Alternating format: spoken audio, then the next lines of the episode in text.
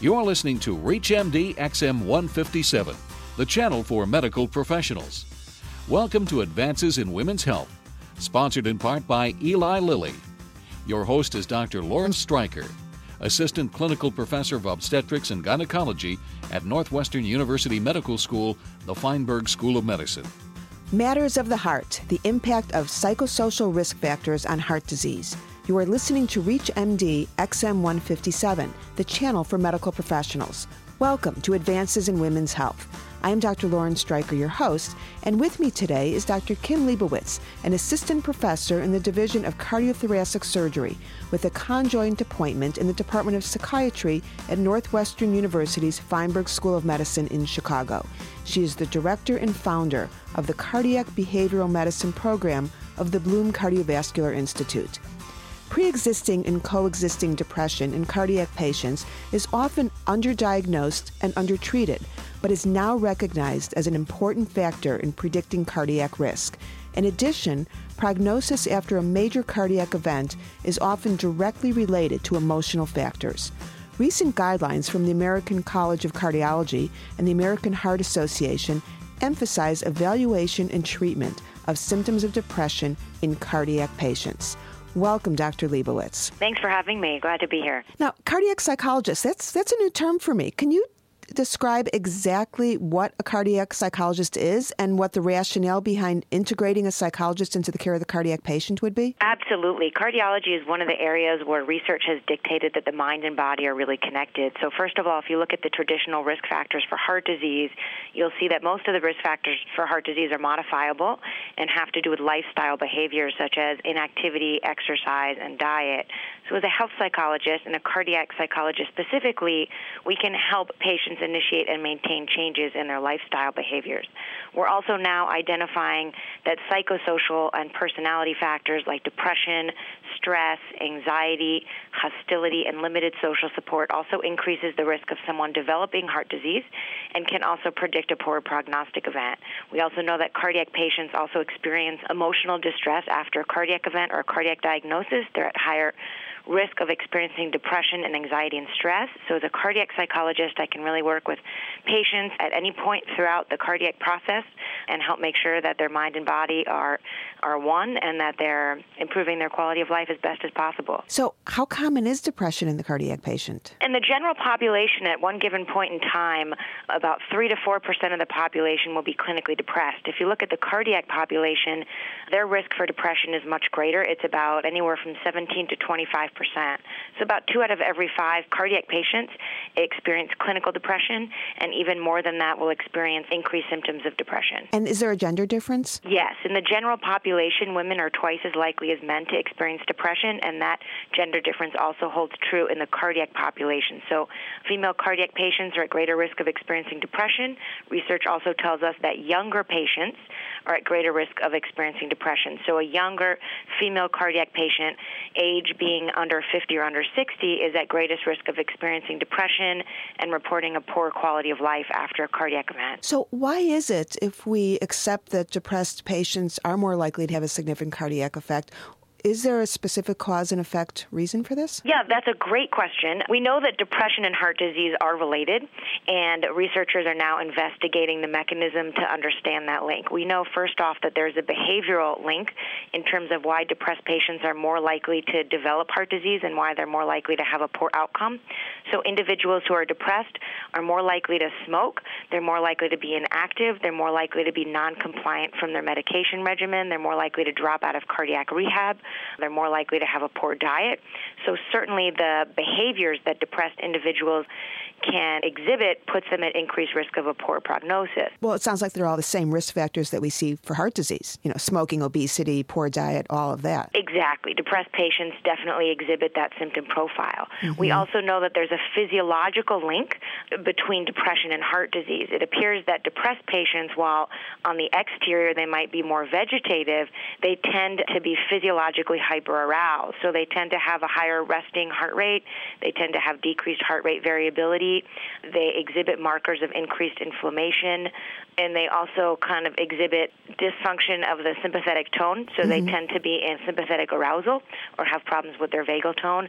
So it does appear that there's a physiological mechanism linking depression between cardiac disease. You know, as, as physicians, of course, if we identify a risk factor in our patients, such as obesity, poor diet, smoking, and we try and change that behavior, is the depression in itself a barrier to that behavior change? Yes, which is a great question. Individuals who are depressed have a much difficult time making behavior changes. So, if a physician or a nurse recommends to a patient that they need to make a behavior change, whether it's start exercising, losing weight, stopping smoking, definitely want to ensure that they're not depressed. Depression would want to be treated first before the patient can successfully maintain a behavior change. And of course, that's the big issue is we're not asking about depression. We're saying you're overweight, you have to change, not realizing that that's just not going to happen unless you also deal with the underlying depression.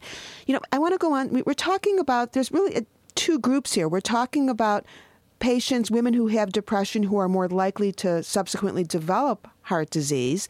But then there's also the group of patients who are not known to be depressed, uh, who are not clinically depressed, but become depressed as a consequence of a cardiac event. And these are really two separate groups. I guess my question is can you predict which patients that were not depressed prior to a cardiac event are more likely to be depressed afterwards? That's a really good question, and we don't know the exact answer yet. So, individuals are going to be at increased risk of developing depression after a cardiac event or after undergoing cardiac surgery or even just after a diagnosis of coronary artery disease. Individuals who are more likely to become depressed in those circumstances are ones who have an individual or family history of depression, individuals who have lower social support, individuals who are female, and individuals who are diagnosed or experience that cardiac event at a younger age. Mm-hmm. So, that can kind of make us aware of who might be more likely to experience depression, but we really can't predict who's going to experience depression after a cardiac event. And there's certainly a subgroup of those individuals who do experience symptoms of depression where that depression does remit over time. And for those individuals who do not maintain those symptoms of depression, they are not at increased risk of morbidity and mortality problems.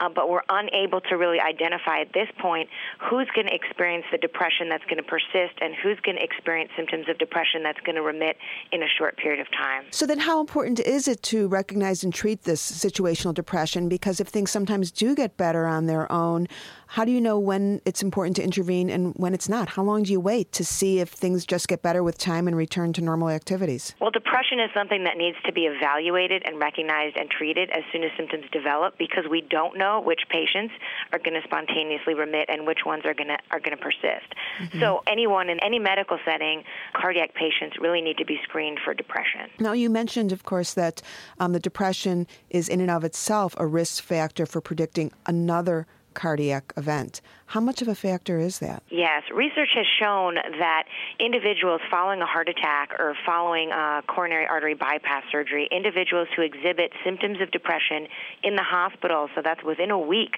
after that specific event, so that actually doesn't meet the standard criteria for clinical depression, which needs to be experienced for two full weeks. So individuals who are experiencing symptoms of depression within several days after a heart attack or after cardiac surgery can be at least two to four times more likely to have a fatal or non-fatal ischemic event, mm-hmm. a rehospitalization, or a mortality in the 6, 12, or even 18 months following that cardiac event. It's really striking. How does that compare to objective findings that we know to be risk factors for repeat events such as ejection fraction, hypertension, things such as that? There are some studies that have shown that the presence of depression is as strong or even stronger than standard traditional risk factors such as hypertension, previous history of a heart attack, and left ventricular ejection fraction. So it's definitely uh, pretty astounding that depression has really emerged as a risk factor for morbidity and mortality after a cardiac event, independent of the disease severity or location of the heart attack, and it's still underdiagnosed and undertreated. If you're just joining us, you are listening to a discussion on the impact of psychosocial risk factors on heart disease on ReachMD XM 157, the channel for medical professionals. I'm Dr. Lauren Streicher, and I'm speaking speaking with Dr. Kim Leibowitz, the director and founder of the Cardiac Behavioral Medicine Program of the Bluhm Cardiovascular Institute. Dr. Leibowitz, one of the things that you just mentioned is that you need some time to find if the depression is significant. Yet, the typical patient after a cardiac event is in the hospital really for a very short period of time. So, first of all, how is depression typically evaluated in cardiac patients, and how does this short hospitalization impact on that? That's a great question. The best way to evaluate depression in a cardiac patient is by a thorough clinical evaluation or interview, which should be done with a mental health professional. But I should mention that in any medical setting, whether it's outpatient setting or in the hospital setting or in a clinic, someone in the medical team needs to screen for the presence of depression, and that's something that can happen very quickly and very briefly by asking a series of one to three questions including do you have a history of clinical depression? Have you noticed any changes in your mood or personality for the worse? Have you been feeling sad or down, or have you lost interest or pleasure in activities that you tend to enjoy? And if an individual answers yes to one of those screening questions, then it's that physician or nurse's job to educate the patient about the importance of getting their depression evaluated, and that medical professional should refer the patient to have a full evaluation and possible treatment for depression. All right, so if this is what should happen, how often does it happen? It's definitely under treated, underdiagnosed, and right now, as, as you're well aware, that physicians have a time constraint and they have a lot of things that they need to cover with their patients. I think a lot of them are also unaware of the impact of depression on a patient's treatment course. So, what's wonderful is that the American Heart Association just earlier this week came out with guidelines and recommendations for the screening and treatment of depression, recognizing that it is important and it does need to be done routinely on all cardiac patients. And one would hope that that position statement will make an impact impact. But why do you think traditionally the role of depression as a risk factor has not gotten adequate attention by cardiologists? I think there are a couple of reasons. I think first of all, a lot of, a lot of cardiologists might look at symptoms of depression and assume that that's typical adjustment after a heart attack or after cardiac surgery. But what we know now from research is even experiencing symptoms of depression in those few days or in that week or two following that cardiac event, it still can be a risk factor for poor prognosis. I think also there might just not be enough education and information out there.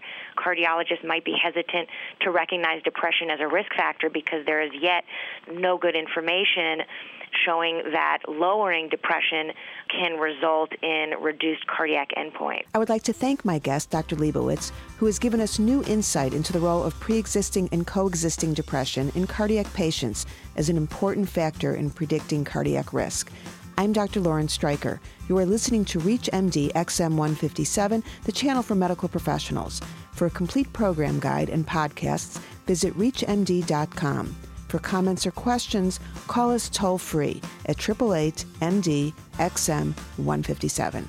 Thank you for listening to Advances in Women's Health, sponsored in part by Eli Lilly, with your host, Dr. Lauren Streicher. For more details on the interviews and conversations in this week's show, or to download the segment, please go to reachmd.com forward slash women's health. So, Rachel, mm-hmm. now that you're past menopause and we've determined you have osteoporosis, I'd like to start you on prescription only Evista, raloxifene hydrochloride tablets. Why Evista? Well, because it's the only medicine that reduces the risk of osteoporotic fractures and invasive breast cancer in women like you. It's important to note, though, that Evista does not treat breast cancer, prevent its return, or reduce the risk of all forms of breast cancer. Am I really at risk for invasive breast cancer? Based on my risk assessment, you may be. Some risk factors for breast cancer include advancing age, family history, and personal history. So, even though no one in my family has ever had breast cancer, I'm still at risk for other reasons, including my advancing age? Exactly. And I think the benefits outweigh the potential risks for you. It's the one medicine that treats osteoporosis and reduces the risk of invasive breast cancer in postmenopausal women with osteoporosis. Individual results may vary, of course, but that's exciting news. Exciting? I'll have to take your word on that, doctor. Evista increases the risk of blood clots and should not be used by women who have or have had blood clots in the legs, lungs, or eyes. Evista may increase the risk of dying from stroke in women at high risk for heart disease or stroke. Talk to your doctor about all your medical conditions. Seek care immediately if you have leg pain or warmth, swelling of the legs, hands, or feet, chest pain, shortness of breath, or a sudden vision change. Do not use Evista if you are pregnant, nursing, or may become pregnant, as it may cause fetal harm. Women with liver or kidney disease should use Evista with caution. Evista should not be taken with estrogens. Side effects may include hot flashes, leg cramps, and swelling. For more information about Evista, contact your Lilly sales representative, visit www.evista.com, see our ad in Good Housekeeping, or call 1 888 44 Evista.